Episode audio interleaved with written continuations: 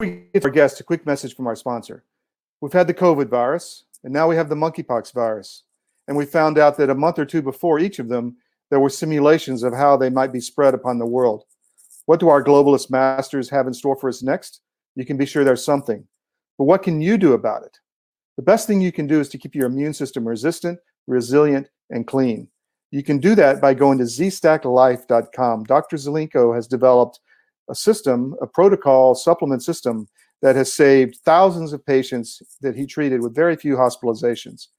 You can go to zstacklife.com and get the zstack protocol. You can get the protocol for children and the detox formula. If you go to zstacklife.com and use promo code CDM, you can get a 5% discount for off all of the products. So keep your immune system healthy as we wait for the next virus to come down the pike. Go to promo to go to zstacklife.com and use promo code CDM for a 5% discount. And now let's get to our guest.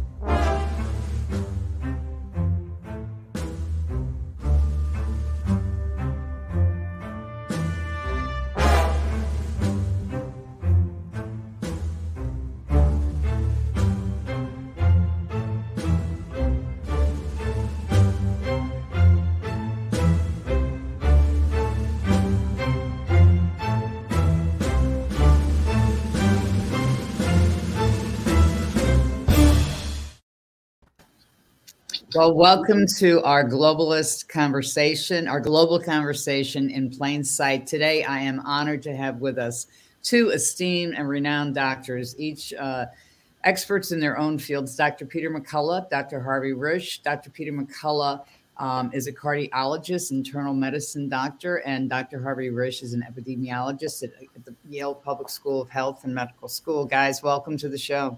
Thank you.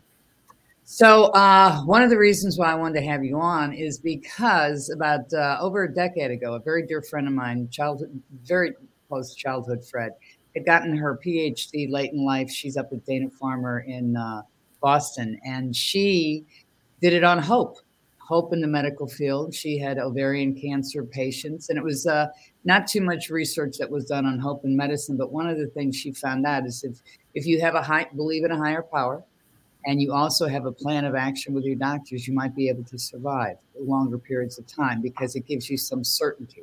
So today, uh, I wanted to have you on because I want I want to discuss with you not only your reflections about what you've seen and what you have written down in the books we're going to talk about later in the show, but also about the wellness company that you have announced now on uh, you know within the last couple of weeks. Peter, let's start with you. What exactly is the wellness company? Because I think it's going to give some people some hope because, you know, what we've had over almost three years now is uncertainty, contradictions, arguments, and now we have to get people back on track about wellness. Well, thanks for having me on the program. You know, I think uh, to, to really put an exclamation point on that, people have lost their trust. Or they've, mm-hmm. over the last three years now, uh, you know, we've had the biggest medical crisis of our lifetimes, and hospitals, health systems, and clinics, they've had no care plan for patients, none. Patients, uh, uh, you know, one after another became sick. Some were very high risk. Uh, they were they were either denied treatment or received very little treatment, but there was no care plan. There was no follow up. Many of them went to the pharmacy. They had their prescriptions, you know, not honored medicines weren't distributed. So the wellness company is an answer. It's a uh, it's a national answer for the United States. Uh, also serve Canada.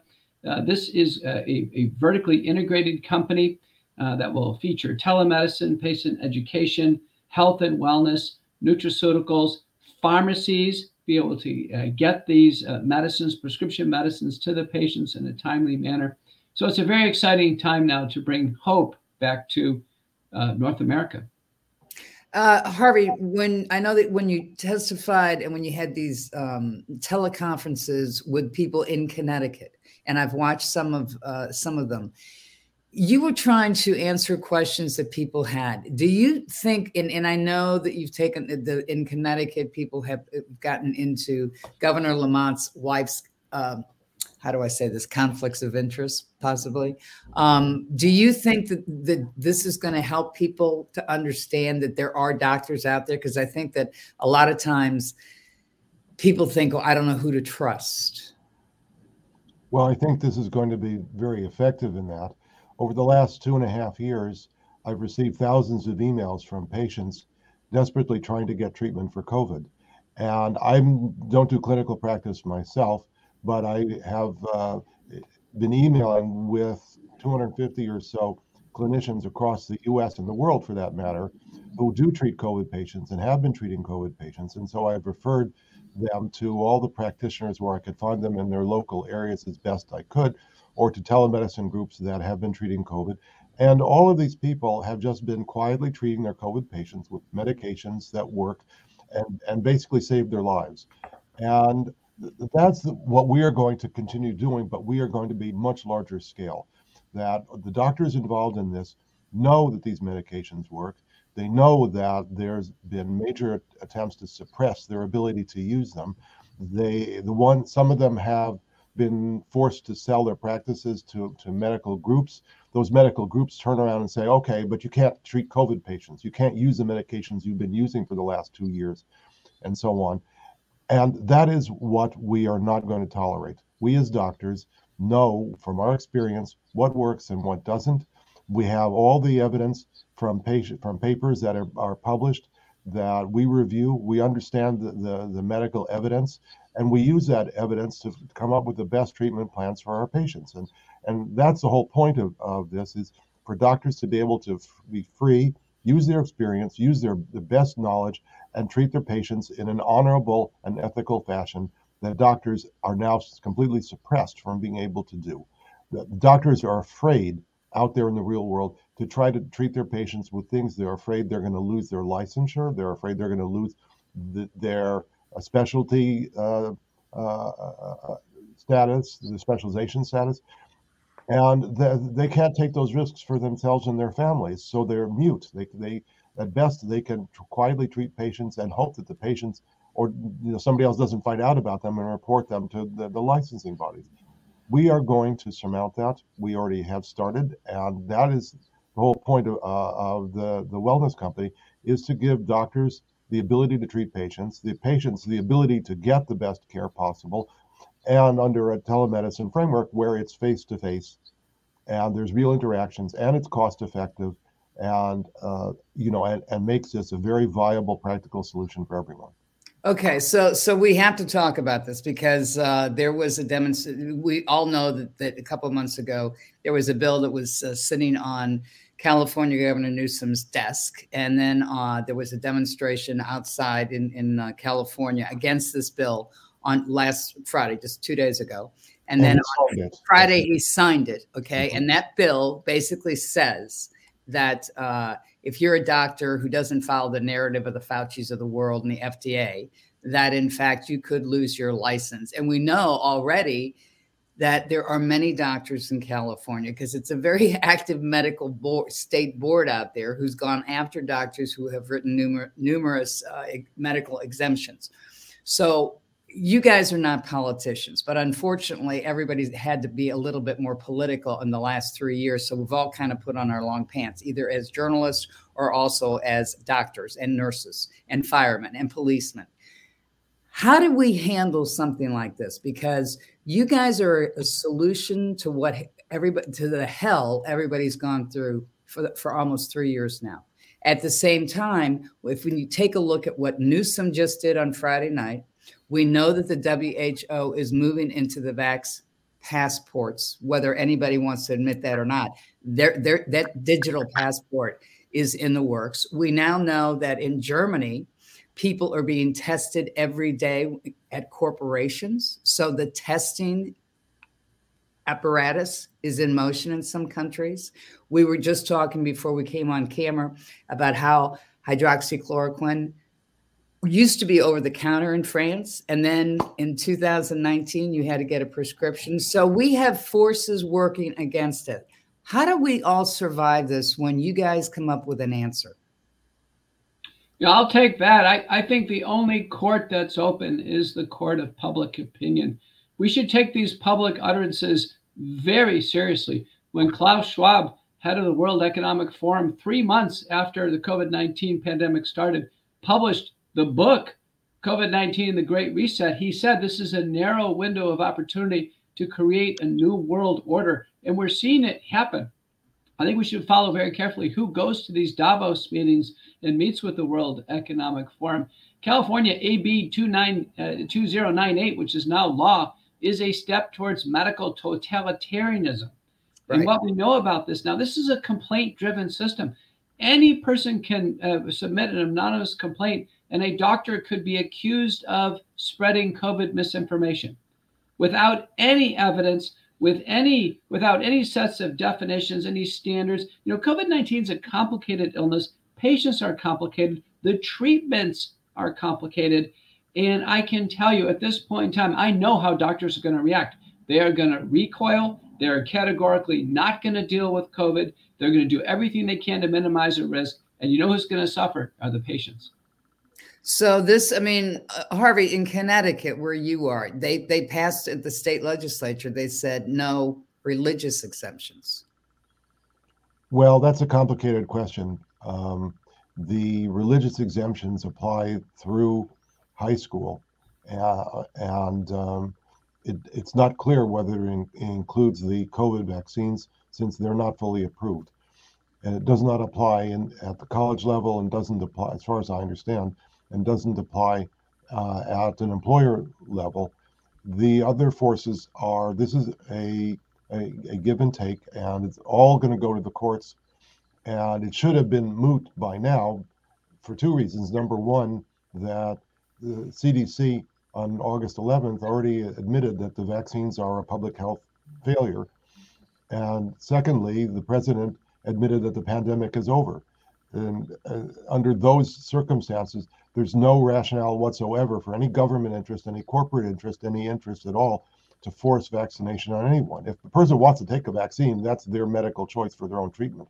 But there's no grounds whatsoever to, to compel vaccination now. There's no state grounds, there's no employer grounds. And so, w- whether anybody gives up their power to deal with this is a totally separate question. What we've learned is over the last three years, the country has been lawless, that there's been plenty of laws that would establish principles and rights of individuals, and they've been totally trampled by the administrative state. And the only way that that gets undone is by pushing back in court.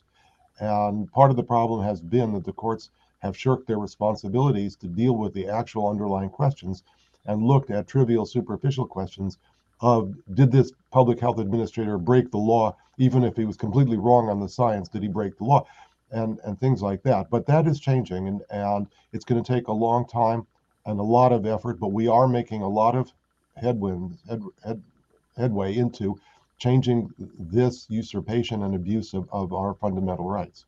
How do we how do we get more doctors to stand up? Uh, uh because a, a, dear friend of mine, Kelly O'Meara, is a journalist, took on Ritalin uh, decades ago, uh, all the SSRIs. And when COVID broke, I went to her and I said, Kelly, what's different now than before? She said, most of the doctors didn't speak up about the SSRIs uh, when that were being handed out like candies. And she said to me, we need to have more doctors speak out.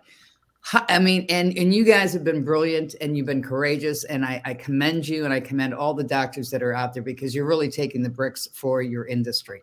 But how do we get? How do we open that space so that we're able to get more doctors worldwide to take this on? And what is it that the public can do to help you guys get more courageous and more outspoken?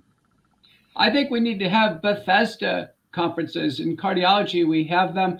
This is when there's a problem we have academia, private practice, uh, CDC, NIH, FDA, industry. We set agendas.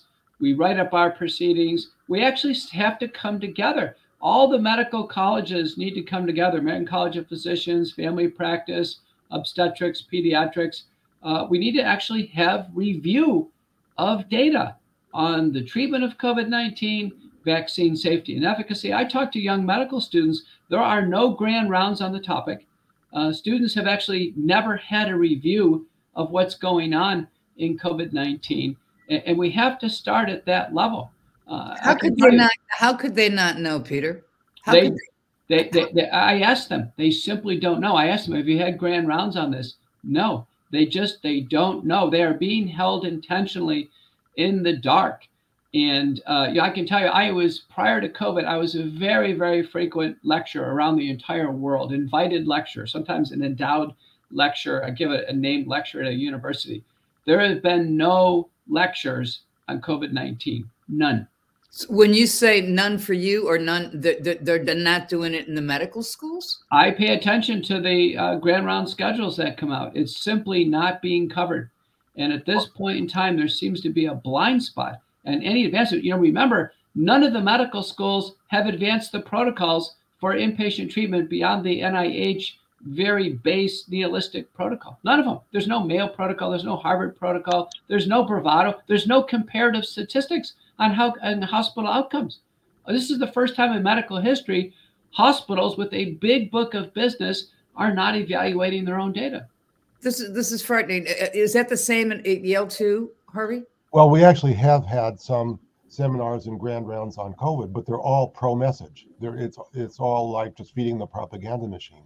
I think I agree with Dr. McCullough, but the problem is the amount of conflicted people, people with conflicts of interest, who would be pulled into that, and how to basically keep them from propagandizing and, and corrupting even those kinds of conferences.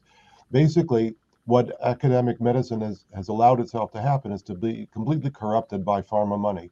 So the so-called experts in everything are all paid on pharma grants or conduct pharma trials or speak for pharma products and go around the world making money for themselves on on the pharma budget and for, for pharma to spend five or ten billion dollars a year as a whole on you know a, dozen experts at every university every medical university around the world is just part of their advertising budget. And it's not even that big of a part of their advertising budget. And that's how they corrupt the entire landscape of medical research. They pay off the editors of journals. There's now been revealed a whole editor reviewer network, corrupt network uh, of publishing and promoting fake papers throughout the medical literature, of which Retraction Watch has already identified 500 in their papers, and they're saying there's going to be more retracted in the next month that this is a large scale scam being perpetrated on the medical community by a pharma industry that manipulates everything through astronomical amounts of money. And so, if we are going to have academic conferences and, and review conferences and, and expertise conferences, we first have to remove the people who have these conflicts of interest. The, the people cannot be ones who their allegiance is to their income and not to the science. That is the big problem now. Well, we want the names because our job as journalists is to expose these people. That's, I mean, I, am not going to leave that up to the doctors. You guys can barely survive to take to, to take care of, you know, people who are sick and people who want to get well. Our job as investigative journalists is to name names and expose them. So, I mean, I, I welcome that. Let's talk. Let's talk now about, I guess, you know, your wellness company. Um, I mean, you're, you're, I think what I think what I'm excited about, okay, is not just that it gives it gives people hope, but also that it's led by gentlemen like you who have ethics, because what we're seeing is this enormous space of a lack of ethics, as, as you just talked about the pharmaceutical companies, as we know about the journals, as we know about people who are afraid to come forward because they're afraid the medical boards are going to come after them like cockroaches. So tell us the the i guess the, the the the big vision for this. If you if if you had no obstacles peter what would this look like? And how would it be duplicated? Yeah i i, I think that you know telemedicine certainly has uh, its role but we still you know have a great need for the face-to-face encounter. And there are needs for you know surgical procedures hospitals uh, and elsewhere uh, but I agree with Dr. Risch that the wide scale corruption at the top, there has to be a complete house cleaning and accountability uh, from the very top.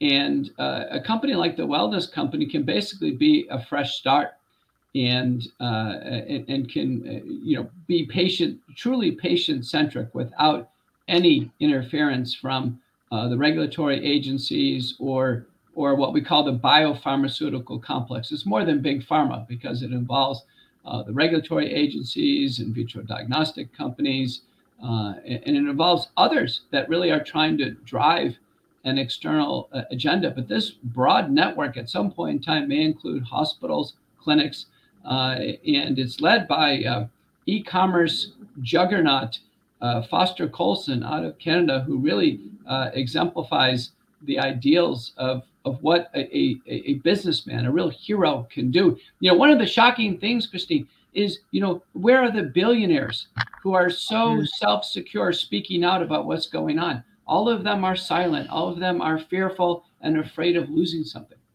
Well, that's because they've got a stock portfolio. Come on, they're they're making you know it's not just the pharma people, the people on the inside, the people who are benefiting, being paid off, and being bribed. Thank you very much. But it's also the people who are the what I call the monetary enablers, the stocks, the portfolios. All right. So they it, it, every time I hear that somebody has done something COVID, I you know I've, I've just gotten to the point I say, so how much money were you paid? How much money did you make? Well, you have Steve Kirsch, who's actually a billionaire who's been on on our side more or less. You know, mm-hmm. basically pushing down everything, trying to discover and open up every fact make it plain as day so that the, the corruption is apparent. He has, but he stands alone in a lot of ways. That's I mean, right. that's that's. I mean, I mean, more and more people are whispering about it, uh, and that's why I like your model. If they figure out that they can make money off of it, maybe some of these greedy people will step up to the plate and say, "Oh, these guys are really serious about it. Maybe we can make some money off of this." But you can't have them making money off the pharma on the bad side and then making money off of here. If you don't have ethics in the room, it's not going to work. It's going to wash each other out, and then you're going to have some creative lawyers who are going to come after you guys because they're going to say you need to be regulated. So how do you, how do, how does this work? I mean, first of all, if I if I want to sign up for the wellness company, how do I do that? Well, you can go online and uh, enroll, and uh, you know what's are, the name of the site, Peter? Um, TWC.health. Thank you. TWC.health. Okay, so I go on there and and I sign up, and then what happens next? Well, you can enroll in uh, you know a variety of different programs. Many people just want to get a doctor. Uh, they you know they have some acute issue they want to be addressed, uh, and then you know take a look at the, uh, the, the verticals. Some are interested in you know we have a wonderful um, library. The the company itself has uh, you know its own book out, which is basically biographicals on the leaders of the company and philosophy. Uh, and this is offerings has a store uh, nutraceuticals and supplements. And uh, it's, it's the website has basically been open now for a few days, and it's going to build out and really have some tremendous uh, capacities. But the, the unique thing about this is it's already starting with scale, and so many of the other uh, types of operations, and there have been really commendable heroes throughout the pandemic. They never had this type of scale to start with. All right, and the name the name of the book is the next wave is brave. Is that is that the name of the book? Tell me, Harvey, tell me about this book because it's a compilation of different doctors and presenting their points of view, as well, I understand.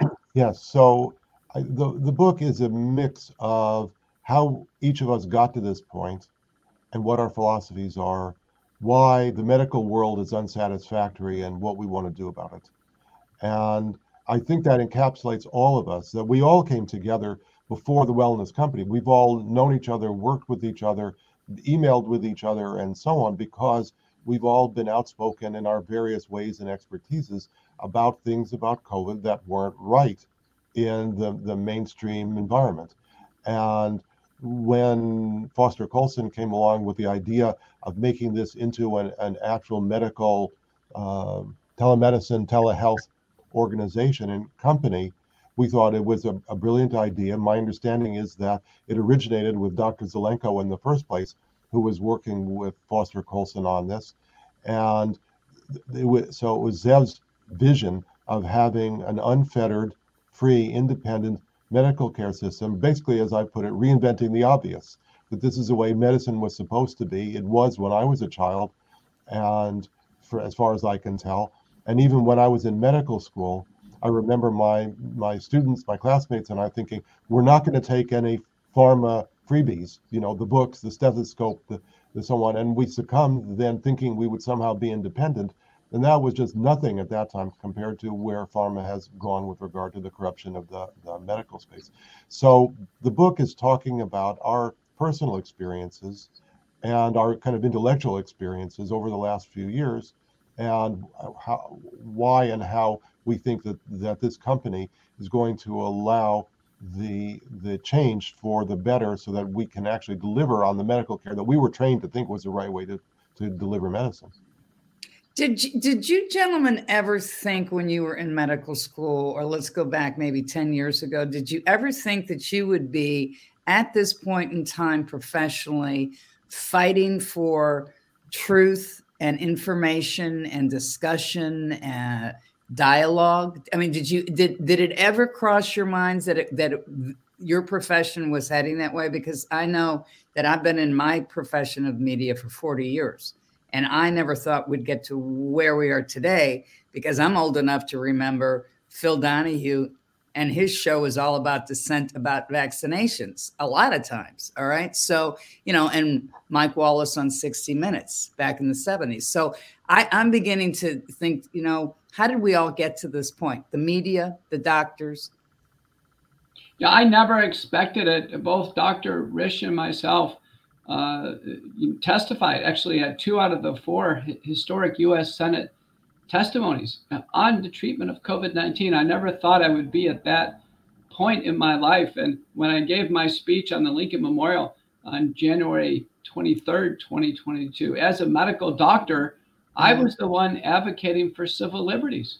You know, in a in a free and, and liberal democracy, it takes a doctor to advocate for personal autonomy, for the respect for self, for um, the, the linkage between medical freedom and social and economic freedoms. Uh, you know, we've come very rapidly, we've blown through uh, very, very important cornerstones of medical ethics, the Declaration of Helsinki for informed consent, the Nuremberg Code regarding uh, the use of investigational products and that no one should receive any pressure, coercion, or threat of reprisal. All of these have been blown through, and people feel like their lives are tethered to receiving a vaccine that they don't want, that they know they could lose their life. And at the same time, people uh, don't feel they can trust their physicians largely because the physicians' denial of early treatment and now advocacy for these disastrous vaccines. That's right. I think that uh, you know, I'm a, a basic scientist. I, I, do epidemiologic research on the etiology of cancer, and and I've certainly had my you know stellar papers here and there, and um, just thought I would just be a typical scientist, and then somehow um, I was involved in the state of Connecticut, the Connecticut Academy of Science and Engineering, which created a committee to help the uh, governor reopen the state after the lockdown, and we all were assigned different tasks, and mine was to look at early outpatient treatment. And I review the literature as science just like I do any science. And so when I wrote up an essay saying, well, here's the, studies that are out there, and this is the scientific understanding, and this is no big deal, there's no controversy here. And then all the blowback that I got and the absurd blowback. At first, I thought, well, the media is talking about hospital disease, and I'm talking about outpatients. Are they being sloppy? What's the story? And then when that became systematic, I realized, oh, wait a minute, this is a program of suppression to, to deny the validity of this evidence.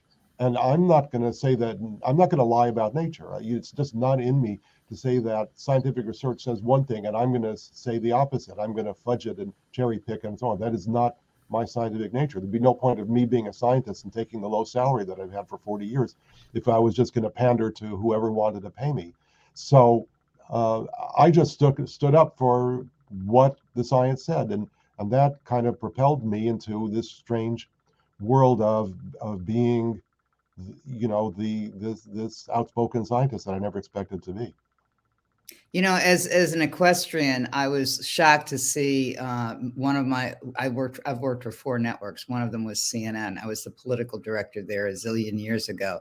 And when i saw cnn say that ivermectin was a horse treatment yes it is but it was also you know, it's been very, very successful uh, for people in Africa to, to suffering river blindness to prevent it. And I and I thought it was extraordinary um, at that point in time that that they would just flat out lie.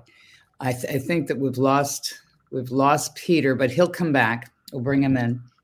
Uh, Harvey, let me let me ask you about when when you have spoken out because I know you did it in Connecticut, you did it on Capitol Hill as well.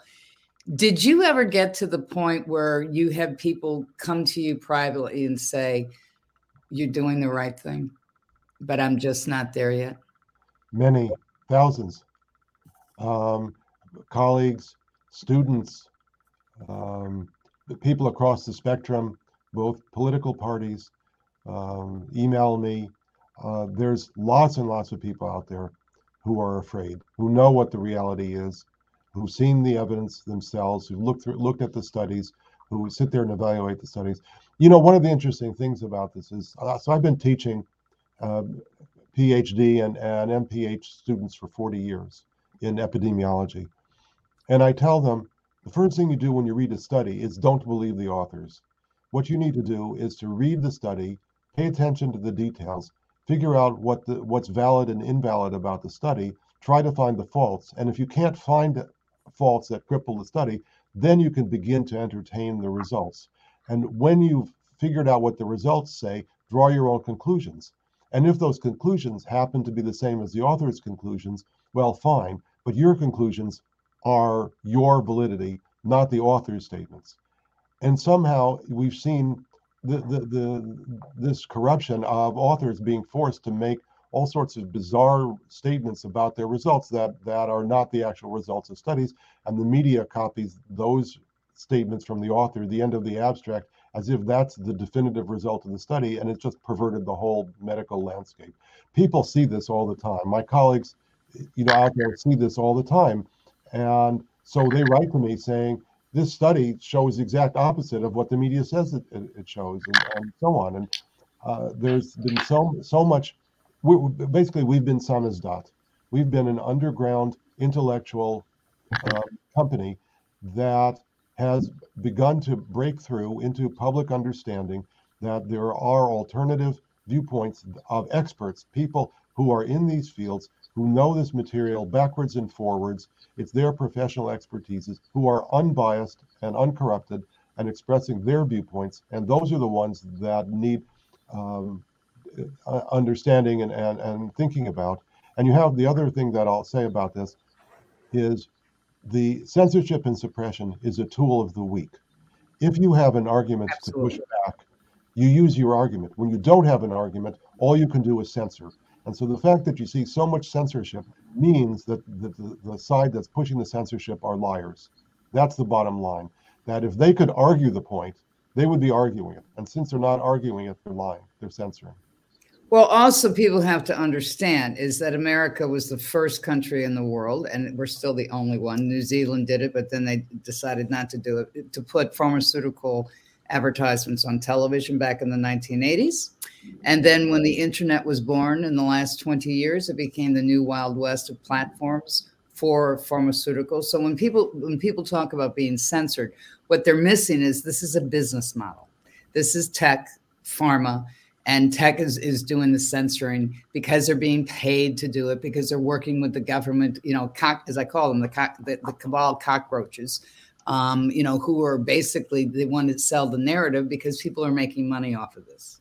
I mean the money angle to this is astronomical even to the point of fauci offering hospitals money to make the mandates for the staff at the hospitals I mean, that sh- that should be very scary for people, and that that that full story hasn't fully come out, but it will. It will eventually, in terms of uh, taking taxpayers' money and telling these these major hospitals, you know, mandate your vaccinations for the staff. Now, it didn't apply to some doctors because some doctors who, who get privileges to work at the hospitals, but in terms of the staff, it really, I mean, it has happened and, and that, that's that that's that's our money as taxpayers. Now, let me ask you guys this because I think it's really important, and I like the, the, the tone of this conversation because it's reflective. What has surprised you the most in, in, in, in terms of the disappointment in your profession, Peter? I think it's what I call the oblivion. There just was an oblivion to to early treatment, and uh, we outline it in our book. I wrote with John Leake, Courage to Face COVID nineteen, and, and, and the oblivion I think started out initially as fear. I remember it being on. I was on a task force for a major health system, the biggest one in Texas, for COVID nineteen, and within a week or two, I asked the question Are we going to start to treat this illness? Otherwise, people are going to pour in and be hospitalized and, and die. And there was just no response. And then as the data started to come out, there just was an oblivion. There, was an, an, obliviousness to this, that, that, that even though there were advancements being made, there was no recognition of it. Uh, th- there was no monthly review by any of the agencies regarding how things were advancing, both inpatient and outpatient. Uh, there were no um, there were no public seminars. You, uh, you, know, we focus on our governmental agencies. What about the hospitals, the health systems, the medical schools? You know, they had no public seminars helping Americans with a care plan. What should they do if they get COVID nineteen? Okay, so, so so uh, is it? I mean, do you? Too, I mean, Harvey, you've been published what 350 peer reviewed, and and Peter, you have what 800.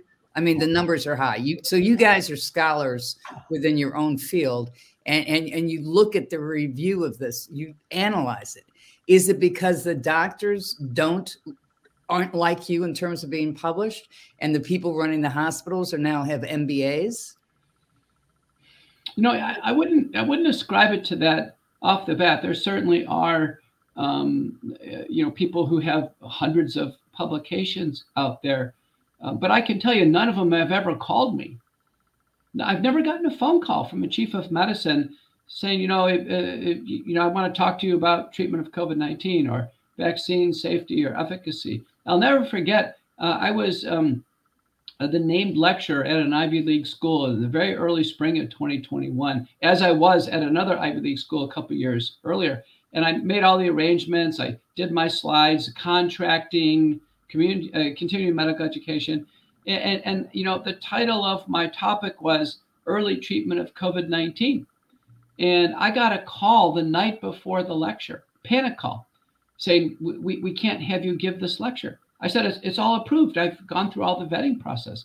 They said, no. Uh, our entire infectious disease department went to the chairman of medicine and said, we cannot have Dr. McCullough deliver this lecture. So the doctors are terrified of open dialogue on early treatment of COVID 19 and vaccine safety and efficacy. They're terrified of the dialogue.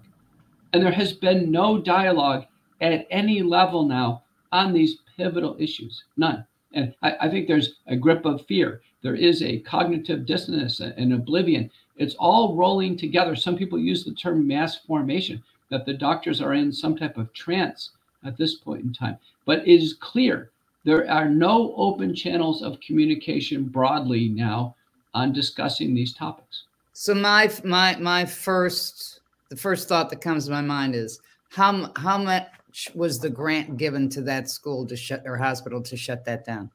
Right. Okay, well, I, am sorry. I, I, you know, I've gotten to be like a broken record. I don't care if you're a church, a theater, a school, a university. How much money did you get from Fauci? How much, the two, you know, there's two trillion dollars that was spent to roll out he, just here in the United States. The Gates Foundation is paying media overseas. I can tell you that, that there are there are African entities in the media that have received money from the Gates Foundation. That's not the only one. There's Soros is paying money to some of these places. Uh, the Trust Initiative, uh, it's a conglomeration of Google. And, the, and Twitter and some of these corporations with Reuters and BBC. So there is a concerted effort to shut this down. And it's not just uh, Klaus Schwab, it's to capture not just the regulatory FDA, CDC, the, the equivalent to in Australia or the EU, it's it's basically because they want to control. Christine, there's a great example of that, and it's in our book, but you can see it on videos. Um, uh, Dr. Andrew Hill at, in Liverpool was on a recorded conversation with Tess Lawrie, a consultant to the WHO, and uh, they were discussing the meta-analysis on ivermectin, mm-hmm. and, and Hill basically conceded that Unitaid had interceded with a 40 million pound donation to his medical school, and that Unitaid had influence over the conclusions of the paper. And you know, a major funder of Unitaid is the Gates Foundation. It's all there in the open. So your point of who made a phone call to that Ivy League school to shut down Peter McCullough, that could have been the same phone call or same groups of people who made a phone call to have my uh, university health system sue me personally, which they are doing now, or uh, or calling Elsevier and retracting one of my fully pu- published papers. Uh, there is widespread corruption, widespread injury occurring to those who are trying to bring America and the world the truth. So, what is it that we that the public needs to do to stay alive and support, you know, men and women in your field who are courageous and speaking out? Because I think you know it can't just be the doctors on the ski slopes. This has to be a concerted effort of people. How do we? How do people publicly? I mean, first of all, they have to buy your book. Okay, so let's Peter. Let's start with your book that you've written. Hold that up. All right, and let's talk about that book. We can't see it. Okay, the courage to face COVID nineteen. Tell us a little bit about that book. Uh, you know, I took a year to write this. Uh, the primary uh, author is John Leake. He's already a true crime best-selling author. Spent most of his time in Europe. Came back to work with me over a year. This is such a complex re, you know, mind blowing reality, Christine, that we, we think just giving a historical timeline uh, and just giving another um, iteration of a fact pattern is not good enough. It actually has to be written as a, a, a true story. And we wrote it as a story. There's real characters in it. The chapters are short. And it is the story of the intentional suppression of early treatment, which is a crime. And the two crimes committed are fraud and mass negligent homicide since patients' lives were lost. And we have chapters on all the major players Dr. Harvey Risch, Dr. Didier Raoult, Dr. Vladimir Zelenko. Uh, John Leake took the time to carefully interview these people. Uh, it has every single twist and turn of the involvement of the White House, the US Senate, the historic testimony, what happened. And it's a page turner. People can read it in about two and a half hours. People call it a gateway book because it's the only book in COVID right now, A, written by a best selling author who's a full time author, and B, written as a story. So it's actually understandable by the layperson. And Harvey, let's talk. Let's talk about the uh, the next wave is brave. Well, I th- I think that we, we've covered some of, of that. That uh, this is our monument, our pr- proposal, our plan moving forward to bring people out of medical tyranny. That you have to remember that the Nazi movement in Germany started with the corruption of medicine and public health, that it used the same kind of uh, uh, emergency, pathological emergency propaganda to corrupt the medical care uh, establishment, that doctors were the, the first ones to be on board and and they were the tool of the state. And that's what's happened now in the United States. The doctors have been the tool of the state and its nefarious partners in, in pharma and all the corrupted agencies and, and so on to and the World Economic Forum as part of this and, and Gates and, and a few others to, basically control, to dominate these kinds of choices for people, no matter how bad they end up in, in terms of their health needs and, and requirements. And so our way of fighting back is people have to do two things. The first thing is they have to vote these scoundrels out of office. That everyone of both parties who has not stood up and and and has not just taken that pharma money for their PAC money and not said anything, those people need to be thrown out of office. In federal government, in state government, in local government, the, the infiltration of pharma money into public office is immense and it needs to be overturned people need to be vetted. The people who run for office need to be vetted, and we need to throw out the ones who are still acting on pharma interest, not on our personal human public interest. That's the first thing.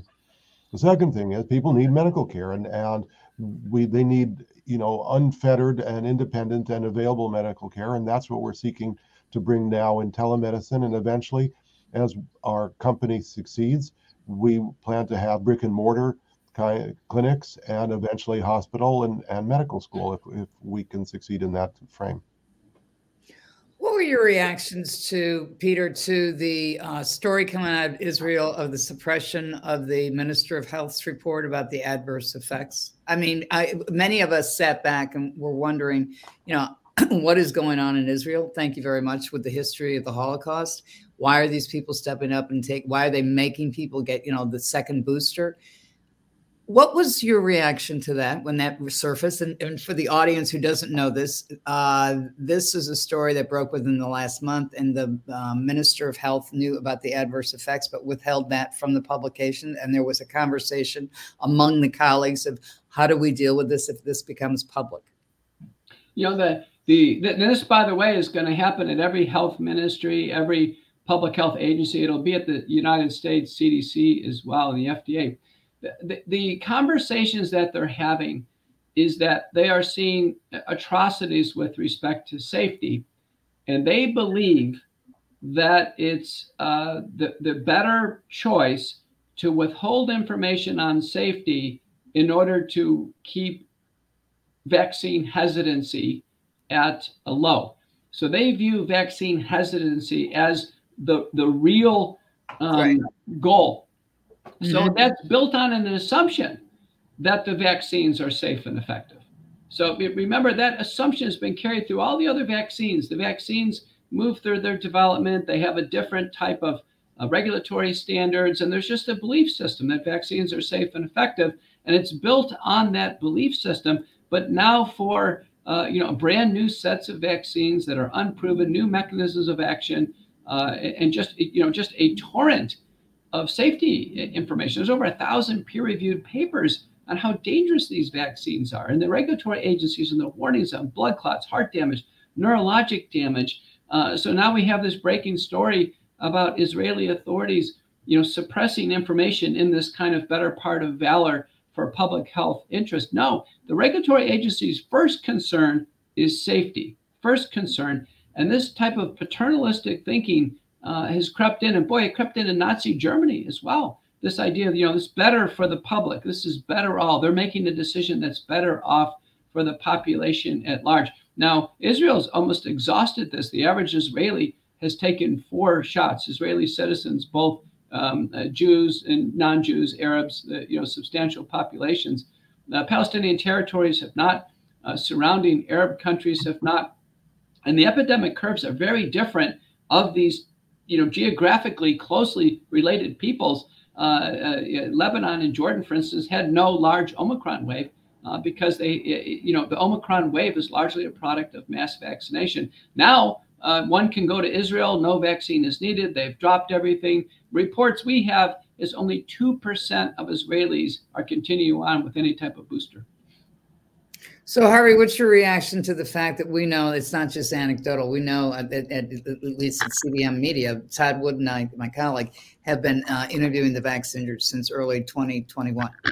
Put them on camera about halfway through 2021 and released them in August, uh, which is on our site, but uh, across our network. But what we learned is that the FDA, NIH, NIAID, the White House, the CDC have all been informed by Vax Injured about the neurological and the vascular, even though that they the uh, up until June, well, they, they haven't re- officially recognized this, but we do know that even Dr.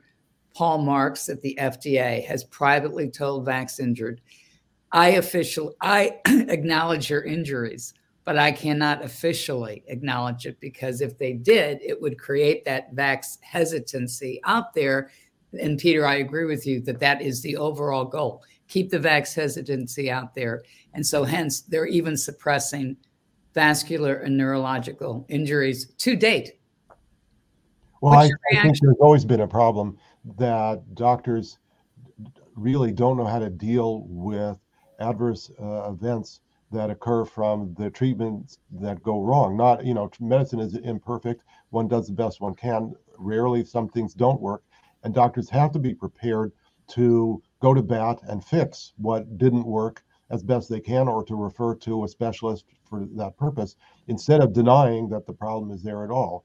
And given that there are no or have been no uh, methods for dealing with all the, this vaccine damage and adverse events and so on, the doctors don't know how to deal with the problems and how to fix them. So you, your average doc in the population is has to be in denial because if they weren't, then there would be no way to fix all the damage that that they know has been occurring.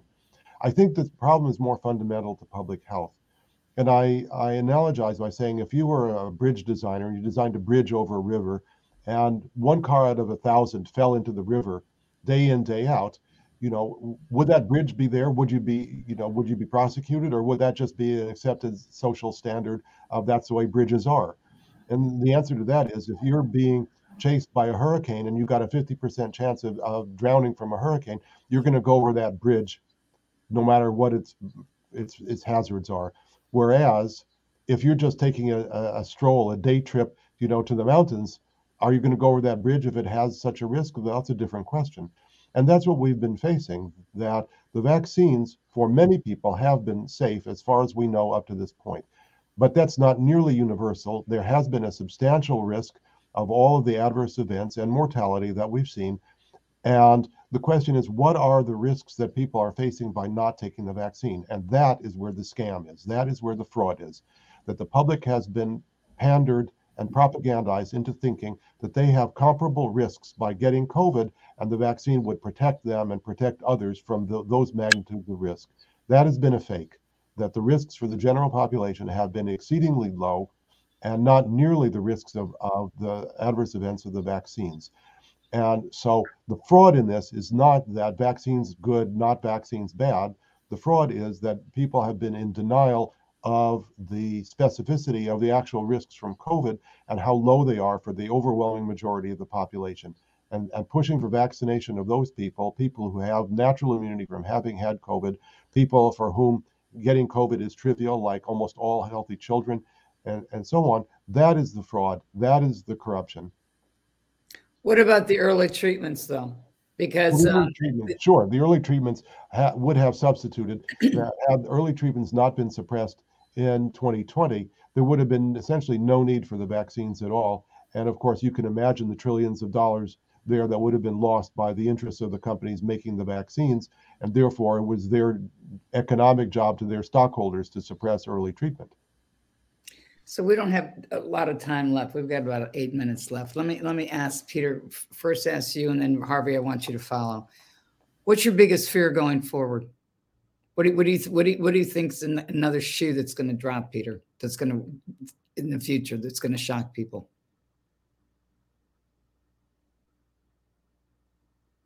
I don't know if Peter can hear me or not. I think Peter froze. Maybe I'll answer. I'll start. Go ahead. Go ahead, Harvey.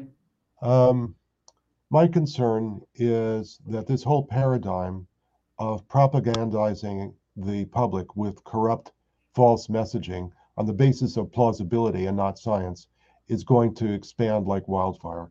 Now, we've spent two and a half years of Fauci telling us, I'm the science, and he's had nothing scientific whatsoever. He said, I'm the plausibility put a mask in front of your face, it blocks things from going through. That's plausibility. There's no science there. The science is actually measuring the things that go through, doing the controlled experiments, testing to see whether the, the masks do anything. the masks don't do anything. There's 150 studies showing that masks don't do anything for this virus and similar viruses. The science is not plausibility. And what I'm afraid is that this propaganda tool of plausibility is going to be ramped up. It's going to be, they're creating mm. fears of climate change is the man-made climate change is the next big fear. We're all going to have to huddle in the dark with burning wood in our fireplaces because uh, you know uh, of cutting back on on energy. The, the whole idea that um, fertilizer is bad when food is actually made from fertilizer. You can't make food without fertilizer. That's where the the nitrogen and, and the carbon dioxide comes that makes the plant cell walls of the food that we eat. And to think that you can't that somehow you have to not use fertilizer. These are absurd plausibility arguments, and people are fools that, that we've gotten to a level of knowledge that people can be fooled about anything. And just having concerted media with, with nefarious aims doing all of this propaganda is ramping up the control of the population by fear. And uh, the, the corruption of our media is by far the biggest problem that that has needed a solution for the past two and a half years, if not for much longer. So, Peter, the question I asked before we mm-hmm. lost you, before you came back, what's looking ahead? What's your biggest fear? My greatest fear is that the vaccine program is going to drag out far too long. We're two years into this. This should have been shut down for safety within a month. Uh, Pfizer knew about 1,223 deaths within 90 days of release of their vaccine. Our CDC VAERS system, which is a gross underreporting, was already out of bounds by January 22nd of 2021. There should have been a data safety monitoring board. Should, should have been done properly. It should have been shut down February 1st of 2021. My great fear is this is going to continue on, and more and more people will lose their lives or lose their jobs, have their lives interrupted for this, and, and will continue to mount injuries, disabilities, and deaths attributable to COVID 19 vaccination. I think there's no greater urgency than for our country to drop all mandates and pull the products off the market. Where have where has uh, have countries stopped? I think uh, Denmark has. Is and and how how many other countries are there? Well, there's 180 countries, but uh, or plus or minus. But uh, I think right. that you know the the question is mandates rather than products. That the if, people can be confused into taking something, it, it's wrong. But at least there's a uh, an informed, potentially informed choice that each individual can make. It's the, the mandating of these products that that is abhorrent and uh, whether we pull the products off the, the, the, the, shelves as we probably should, or at, at least stop forcing people and, and let people make more objective choices about them, we can argue that point. But I think that the, the, that the mandates must end. The mandates are, are certainly abusive of our fundamental rights. And, and this is the big court push now that, that is, has been accelerating and will continue to. And I want to remind our audience that when we started the show in May on Sundays, uh, the Sunday before the WHO General Assembly opened, the WHO made it very clear on where they want to go with this. They have put out the announcement that they want to make, they want to have all 100% worldwide healthcare workers, that means you guys, take the shots. They want 100% worldwide anybody with an underlying condition, no matter what age. They want 100% of everybody who's 60 years of age and older get the shots. So when we say, take a look at what Klaus is saying at Davos, we need to remind people to take a look at what the WHO is doing. We need to remind them that there are heads of states from Macron to Trudeau and other heads of states, and even you know Gavin Newsom. I mean, he he too is a, a Davos Young Leader graduate, the way that Macron and, and Trudeau and some other people are. Um, so th- we have people that are in place in positions of power, these elected officials, Harvey, you're talking about, who are going along with this reset. They're also, it, that's in conjunction with the WHO, even though the CDC, some people may believe are, you know, being a little bit more loose than they were a year ago on what they wanted because of masks. But the truth is, everybody needs to look at this in terms of it's in plain sight. It's not going away, unfortunately. And if people do not support gentlemen like you in your profession, this may be, you know, a retrograde that's even worse. It's even worse. So, how do people find you guys? Give us give us the uh, the site one more time, Harvey, for the wellness program. The, the wellness company. You can wellness Google, company the wellness company. You can Google that, but it's at twc.health and easy to find. All right. Uh, the next wave is brave is the name of the book that's connected to the wellness company. And that that is i understand it is number two on the usa today wall street journal. Congratulations on that. So that's been out. The hard copy is going to be coming out. Peter hold up your book again so that people can read that. All right. So this is courage to face COVID.